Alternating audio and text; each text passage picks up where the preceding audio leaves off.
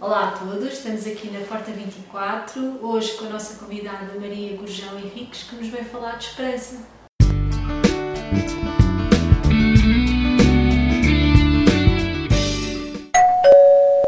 O meu nome é Maria Gurjão Henriques, sou terapeuta e responsável eh, pelo Espaço Amar, criadora e mentora do Espaço Amar e da consciência sistémica em Portugal e da visão sistémica e organizadora do primeiro e do segundo Congresso Internacional de Consciência Sistémica. Acho que estamos numa, num momento único da história da humanidade em termos de mudança de valores, de era, de conceitos, da forma como nós olhamos para o mundo e para a vida e nos um, posicionamos na vida, e daí a criação e o arranque deste segundo Congresso de Consciência Sistémica, que tem exatamente o objetivo de trazer esperança, de trazer um novo olhar, de trazer um, um, um novo, uma nova esperança à vida das pessoas, qualquer que seja a profissão. O Congresso vai abordar oito áreas distintas: a pedagogia sistémica, portanto, a maneira como nós um, olhamos para a parte da educação, a educação desde a escola, desde o infantário até o ensino secundário, e inclusivamente uh, também a parte hum, universitária, porque nós não podemos continuar a olhar para os conteúdos programáticos de uma forma tão fechada e tão. Se nós olharmos para, para, para a escola, por exemplo, a escola é igual há anos. Os quadros, as crianças sentadas ao lado umas das outras, de costas umas para as outras. A sociedade mudou. Hoje em dia é o trabalho de grupo. Devíamos as crianças deviam trabalhar em, em, em, em, mesas redondas, deviam ser elas a fazerem os conteúdos, não deviam estar a olhar para um quadro preto, que hoje em dia já é branco, mas a ver as costas uns dos outros. Enfim, há um, há um modelo de interação da própria evolução da humanidade que já não se coaduna com o modelo que nós temos hoje em dia. E a visão sistémica traz não só isso, como também traz um, o respeito pela ordem, ou seja, o professor, o professor que, são, que são heróis hoje em dia, os professores são os heróis autênticos na sociedade, porque continuam a, a, a, atrás da sua missão, embora estejam completamente envolvidos em tarefas burocráticas, onde estão afundados em tarefas burocráticas, mas na verdade continuam mesmo muitas vezes atrás de máscaras, não é? Falar oito horas seguidas atrás de máscaras, a tentarem humanizar e a dar a sua visão e, a, e o seu coração aos alunos. Mas a verdade é que um professor não pode substituir um pai e um pai não pode substituir um professor, cada um tem o seu lugar. E muitas vezes um professor vê um, uma criança, um aluno com determinados problemas e começa a querer ajudar aquela criança não estamos a dizer que, que, o, que o professor não vai ajudar a criança. Estamos é a perceber que muitas vezes o professor envolve-se na criança como se projetasse as suas próprias dores na criança.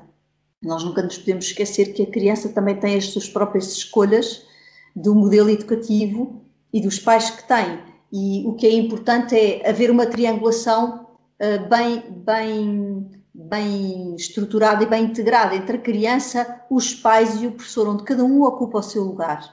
Porque quando há uma tentativa do professor de salvar a criança ou de entrar pelo campo da criança adentro, o que vai acontecer é que as lealdades da criança aos pais são mais fortes do que ao professor e a criança fecha-se e corta a sua relação com o professor. Portanto, o professor, na melhor das intenções, quer se aproximar da criança porque vive a dinâmica oculta da criança ou vive o problema da criança e ao se aproximar afasta-se dela porque não está a respeitar a ordem e a existência dos pais. Isto é apenas um exemplo. Na parte do direito, é outra área do Congresso. Na parte do direito sistémico, nós estamos a falar de que vivemos numa sociedade eminentemente paternalista e continuamos com um modelo um, ehm, muito paternalista, onde as pessoas que têm conflitos não os resolvem e acham que é o Estado que tem que resolver por elas. Mas a verdade é que quando vamos a um, a um tribunal um, ehm, e é preferida uma sentença, há sempre alguém que fica zangado porque essa sentença vai dizer que fulano tal vai fazer não sei o quê em, em detrimento da outra pessoa. E, portanto, nós continuamos num modelo de uma grande dualidade e de um grande fracionamento e de uma grande, e de uma grande divisão. E, e aquilo que este Congresso traz do ponto de vista de, de, de direito sistémico e de uma nova esperança, de um novo olhar sobre a humanização da, da justiça, em Portugal e no mundo, e este modelo nasce no Brasil, é transportado para Portugal. Neste momento, no Brasil, tem um impacto enorme. Temos, temos 117 comissões no Brasil inteiro e nos Estados já a trabalharem com direito sistémico. Temos congressos da Ordem dos Advogados de Direito Sistémico a acontecer no Brasil, onde eu já tive a sorte de ser convidada duas vezes para, para ser palestrante desses congressos, é uma coisa inacreditável a quantidade de advogados e de juízes que já estão envolvidos nesta nova dinâmica, que foi no fundo a, a evolução natural da, daquilo que se chamou a justiça restaurativa, onde os brasileiros também foram muito fortes e que também trouxeram para Portugal esse modelo. E portanto estamos a falar de de um olhar para lá disto, ou seja, de um olhar, quando é um olhar sistémico, é um olhar interior, é uma postura interior. Quando alguém, um advogado, uh, procura, uh, porque está à, à, procura do advogado porque tem uma determinada ação para pôr ou uma situação que precisa de ajuda de um advogado, uh, é o advogado olhar para a situação e, quase que se perguntar a si próprio onde é que o amor deixou de fluir para que, para que haja este conflito. Porque estamos a falar de que as três leis que que sustentam a organização da nossa própria vida e o fluir da nossa, da nossa própria vida, que tem a ver com o direito a pertencer, o equilíbrio entre dar e receber, não é? Um, e a ordem. Quando esta, uma destas três leis não está em equilíbrio, ou não está a ser cumprida, ou não está a ser uh, a fazer parte, nós temos um conflito. vou dar um exemplo de direito. Uh, se uma criança, se uma mãe diz mal de um pai, a criança vai ter uma lealdade inconsciente, vai ter tendência para ter uma lealdade inconsciente ao progenitor que ele considera, através da sua avaliação, que é o elo mais fraco. Portanto, quanto mais a mãe diz mal do pai, mais esta criança se identifica com o pai, como forma de equilibrar o prato. Porque quando a mãe diz mal do pai, a criança sente que o sistema faz isto. E ela precisa de valorizar e dignificar o pai. Então, ela vai se identificar com o pai, contra a mãe, muitas vezes, ao preço do seu destino e da sua relação com a mãe, para equilibrar. Enquanto no âmbito do direito estas coisas não forem conhecidas, nós estamos muito aquém de humanizar e de olhar para as pessoas e de estar verdadeiramente à altura enquanto as nossas funções e as nossas profissões à altura de sermos verdadeiramente úteis de uma forma inspiracional naquilo que fazemos. E eu sinto que toda esta questão, e porque estamos a falar de esperança, não é? É como se nós precisássemos de voltar à origem do que há de mais motivacional e mais transcendente e mais inspiracional em cada uma das nossas profissões. Porque fomos, chegámos a um ponto onde temos vindo a ser tão um, pressionados no exercício das nossas profissões, sejam elas quais forem, no, um, no espartilhar de uma sociedade que quer a competitividade, que quer resultados, independentemente de olhar para a pessoa e de a aceitar como ela é, e de integrar como ela é, que nós temos que, tem que haver aqui um, há um corte, e este corte tem a ver com esta pandemia, não é? Este corte de, é preciso fazer um, um, reset, um reset ao, à, atenção máxima onde nós chegamos. E, portanto, aqui voltando ao Congresso, a parte do direito sistémico tem a ver com isto. Posso dar outro exemplo: uma pessoa que procura um advogado porque precisa de uma habilitação de herdeiros porque houve alguém que, que morreu nesta família. O que acontece? As pessoas morrem, as famílias, não é? É, é o normal. E não quer dizer que haja conflito. Mas imaginem que alguns destes, deste património que vai passar para os herdeiros naturais, que são os herdeiros um, da, daquela pessoa, nós temos os herdeiros naturais, os herdeiros dos bens, mas também temos os herdeiros energéticos. Nós não nos podemos esquecer que, a, que, a, que o ser herdeiro tem muitas subtilezas.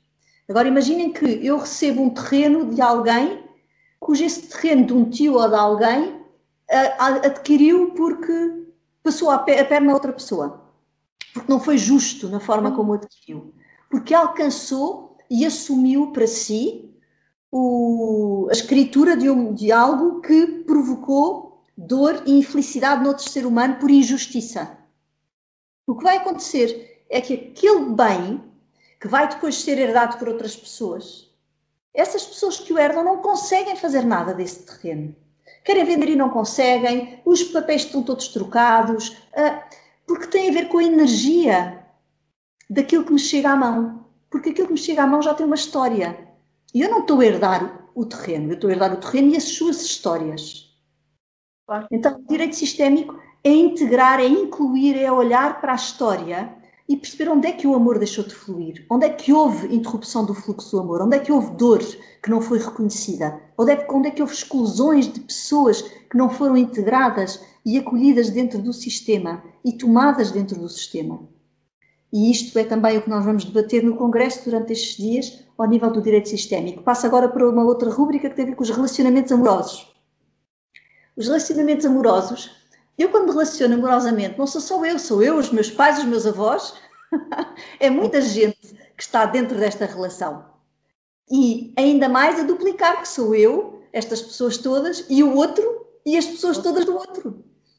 E muitas vezes nós já temos a consciência dos nossos padrões e sabemos exatamente que há pessoas, às vezes as pessoas procuram para consultas e dizem, olha, eu já sei qual é o meu padrão, já sei um, que, que, isto, que isto vem daqui, até já vejo que a minha mãe e a minha avó também eram iguais, mas eu não consigo fazer diferente. Como é que eu, sabendo, não consigo fazer diferente? Porque eu ainda estou em lealdade inconsciente, porque é como se eu considerasse que não tenho o direito de ser feliz em cima da infelicidade dos meus antepassados, porque se eles foram infelizes, e se eu ganhei a vida através deles, se eu for feliz, eu vou, eu vou me auto-excluir do clã.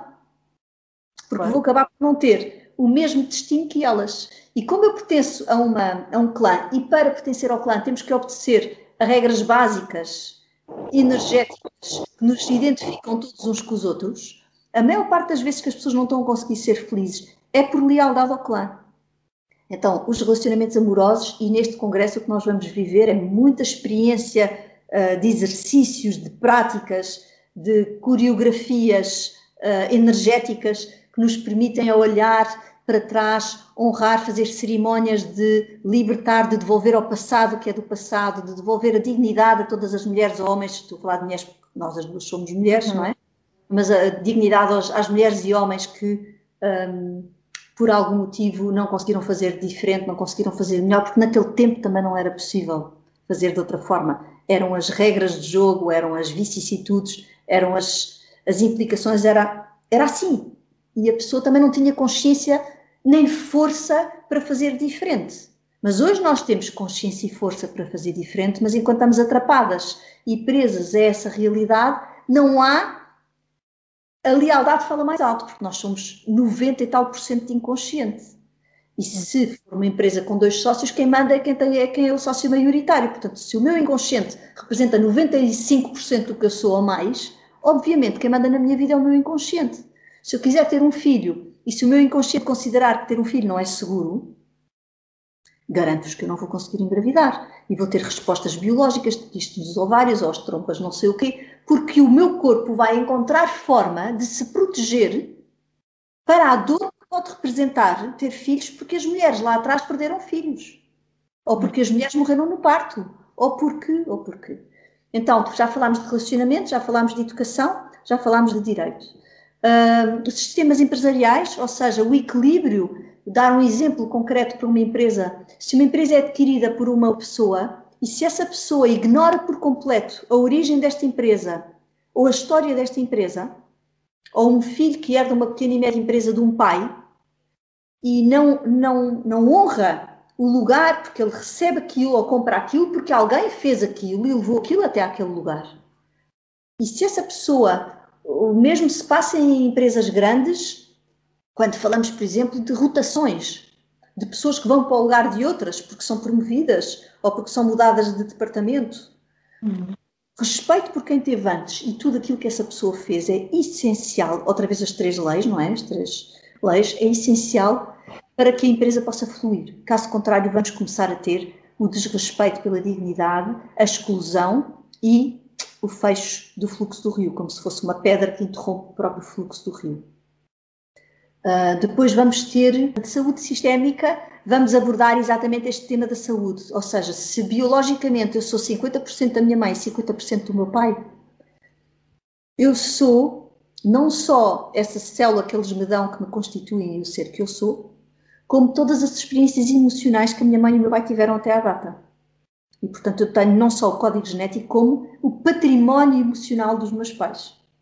E mais ainda, ainda tenho património biológico desde o momento da minha concepção, para somar à célula. A célula foi constituída e eu fiquei dentro de um ambiente quentinho, intrauterino, que é água. E nós sabemos que a água plasma toda a energia. Se eu tiver uma garrafa de água e dentro dessa garrafa puser uma garrafa mais pequenina, estanque, de veneno de ratos, que não há osmose, não há contacto físico entre a água e o veneno, e depois, ao fim de meia hora, tirar esse veneno e for dar essa água a ratos, e antes for analisar a água, a água do ponto de vista biológico está ótima, não tem problema nenhum, tem ótima qualidade.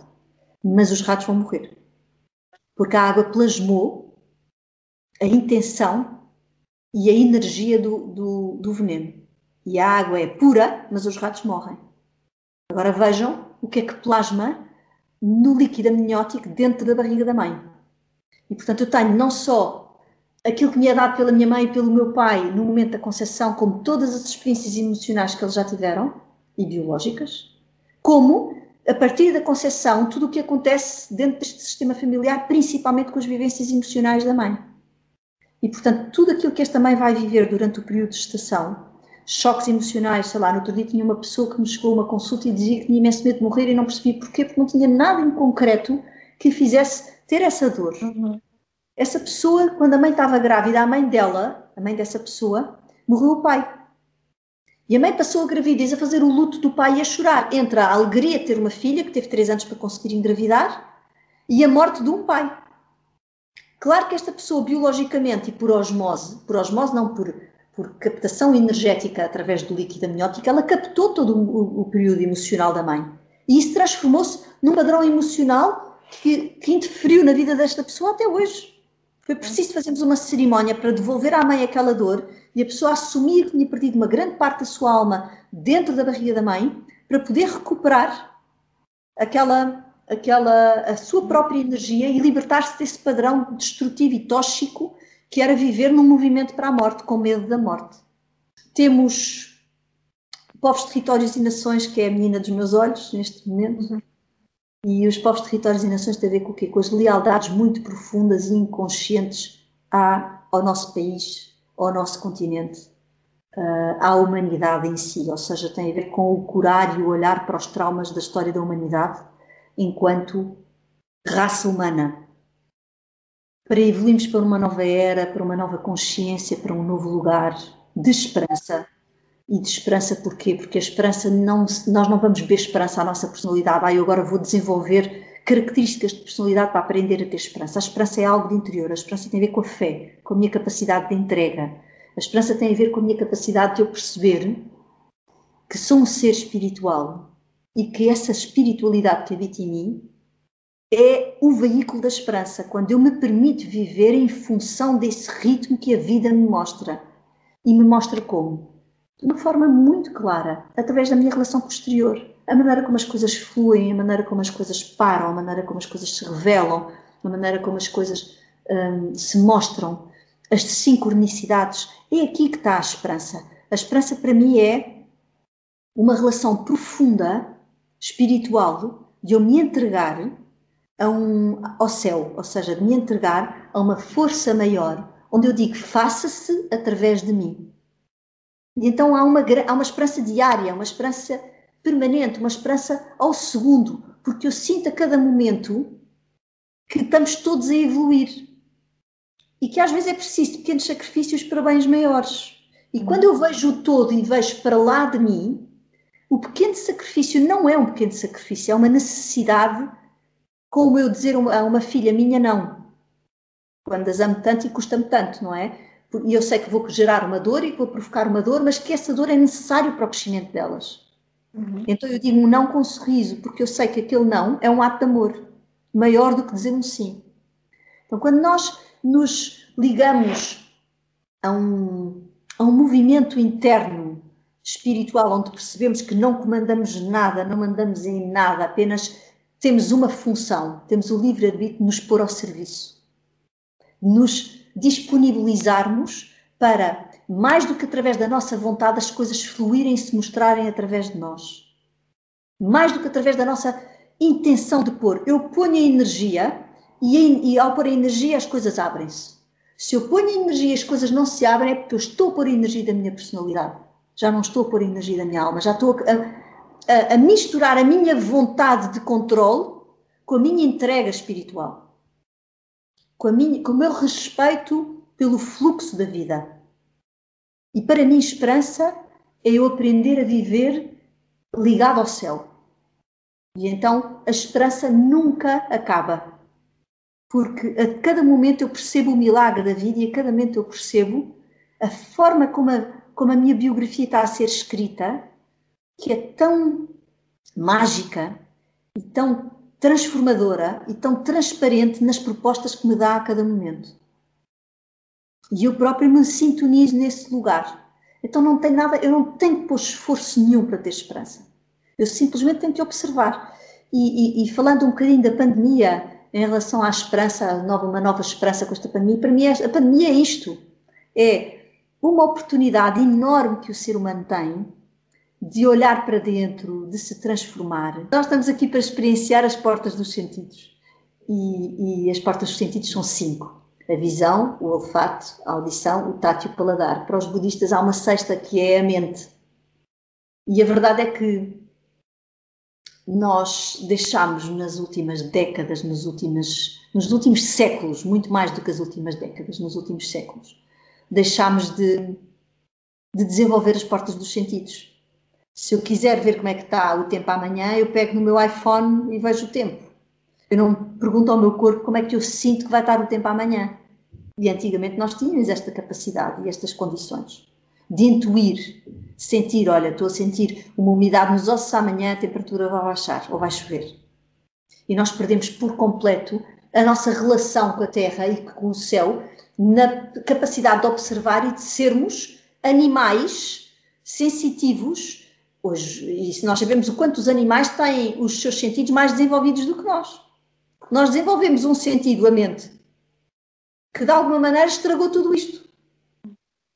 Porque perdemos a inteligência do coração e começámos a competir na inteligência intelectual. Só que a inteligência intelectual não nos serve para nada sem coração. E a nova esperança e a nova humanidade é exatamente isto: é deixarmos de competir com a inteligência intelectual, porque simplesmente vai haver robôs e computadores que nos vão pôr a nós num chinelo e que vão resolver muito melhor tudo aquilo que nós temos, nós andamos a tentar resolver. Numa, numa tecla nós sabemos exatamente tudo, o resumo de não sei quantas coisas, para que é que eu para, não é? E o que eu tenho é que começar a voltar a sentir, voltar a ligar os meus fusíveis internos e voltar a ligar os meus interruptores internos, no sentido de me desenvolver. E o que é que o corona faz? Avaria várias das portas dos sentidos. Uhum. Deixamos de ter cheiro, deixamos de ter paladar, não nos podemos abraçar, sobram dois: a audição e a visão. E isto é grave, ou seja, é como se o ser humano tentado a, a precisar desenvolver estes cinco sentidos e não o fez. E agora vem um visto e diz assim: olha, como não fizeram, nós agora pomos isto a zero, que é para vocês perceberem a importância que é perder mesmo isto de vez. Portanto, para mim, o visto traz isto, esta visão e esta esta profunda, este profundo grito de é através das portas dos sentidos que nós temos que ir. E eu vou minar a porta dos sentidos para tu perceberes o que é que é viver sem isto. Uhum. Além de que faz outra coisa extraordinária, que nos obriga a isolar-nos. E, portanto, não há mais centros comerciais, compras, isto, aquilo e aquilo outro. Ou seja, as pessoas deixaram de viver para o exterior e em função do exterior. É o olhar para dentro e o ganhar de novo a profundidade e a intimidade, a humanidade voltar a ligar, voltar a sentir, voltar a viver, voltar a, a experienciar, voltar a amar, voltar a acordar o que há de mais emocional e mais, mais vivo, que é o amor em nós. A esperança para mim é isto. Este, uma grande esperança no Corona, que eu acho que nos vem trazer um, o que nós precisamos, o que nós precisamos para redesenhar uma forma de vida e uma forma de estar. Acho que é uma oportunidade única. Vejo em tudo isto uma esperança enorme, de, porque, porque vejo o significado espiritual disto, porque respiro o significado espiritual e a leitura espiritual à minha maneira, é a minha miopia, são os meus condicionamentos, são as minhas projeções, está tudo certo. Mas a mim dá-me imenso conforto, a forma como eu vejo e como eu interpreto tudo o que está a acontecer do ponto de vista da minha visão espiritual e da, da maneira como eu vejo que, está, que nos estão a ser contadas coisas tão importantes sobre nós e tão importantes sobre mudanças que nós, seres humanos, temos que fazer, que eu acho absolutamente extraordinário tudo o que está a passar. Claro que não gosto das mortes, claro que não gosto do sofrimento em que as pessoas estão a cair, claro que não gosto do medo e do pânico que as pessoas estão a viver, mas enquanto vivemos no medo, o corona está a perder a sua oportunidade. Ou seja, o corona vem com uma, com uma, com uma, com uma, com uma mensagem espiritual e o medo é anti-mensagem. Enquanto eu viver no medo e extremar todo o medo, eu estou a perder a grande riqueza que a, que a mensagem espiritual deste vírus me traz. E esta é a grande questão. Voltando então ao Congresso, até porque eu sou a, aquela pessoa contra ciclo, não é? Está toda a gente enfiada em casa e eu estou a organizar um Congresso para 500 pessoas. Olha, uh, se, as, se, as, pessoas quiserem saber mais sobre o Congresso, podes, podes falar sobre, sobre claro, isso? Claro, www.conscienciasistémica.pt O Congresso vai ser na Universidade Nova de Carcavelos e uh, ainda estamos aqui a negociar a dimensão e o alcance do próprio Congresso em relação às salas e ao tamanho das salas. Mas a Universidade Nova é muito grande e permite, com todas as regras do confinamento e do distanciamento, permitir. Vai ser online e presencial e esperamos milhares de pessoas online, porque é um movimento de transformação único. Eu acho que chegou o momento da transformação da consciência humana e acho que este congresso vai marcar este, esta mudança de era esta mudança de paradigma, esta visão sistémica de povos, territórios, nações, de saúde, de educação, de relacionamentos, hum, de direito, enfim, de todas as áreas que são oito onde nós vamos abordar todas estas questões. Entramos, de facto, nesta era da transformação da consciência humana e o grande lema é unidos num só coração. Nós temos que voltar a ligar-nos todos mas através do coração. Nós somos, estamos todos ligados, da mesma maneira como as células do meu corpo estão ligadas. E o slogan e a frase e a assinatura deste congresso é Unidos num só coração, povos, territórios, nações, pessoas, cidades, uh, profissões, estratos sociais, o ser humano unido num só coração. E é isto que é a grande proposta deste congresso. Esperamos que tenham gostado. Vamos continuar a explorar o tema da esperança com outros convidados. Partilhem, comentem, façam like e obrigada!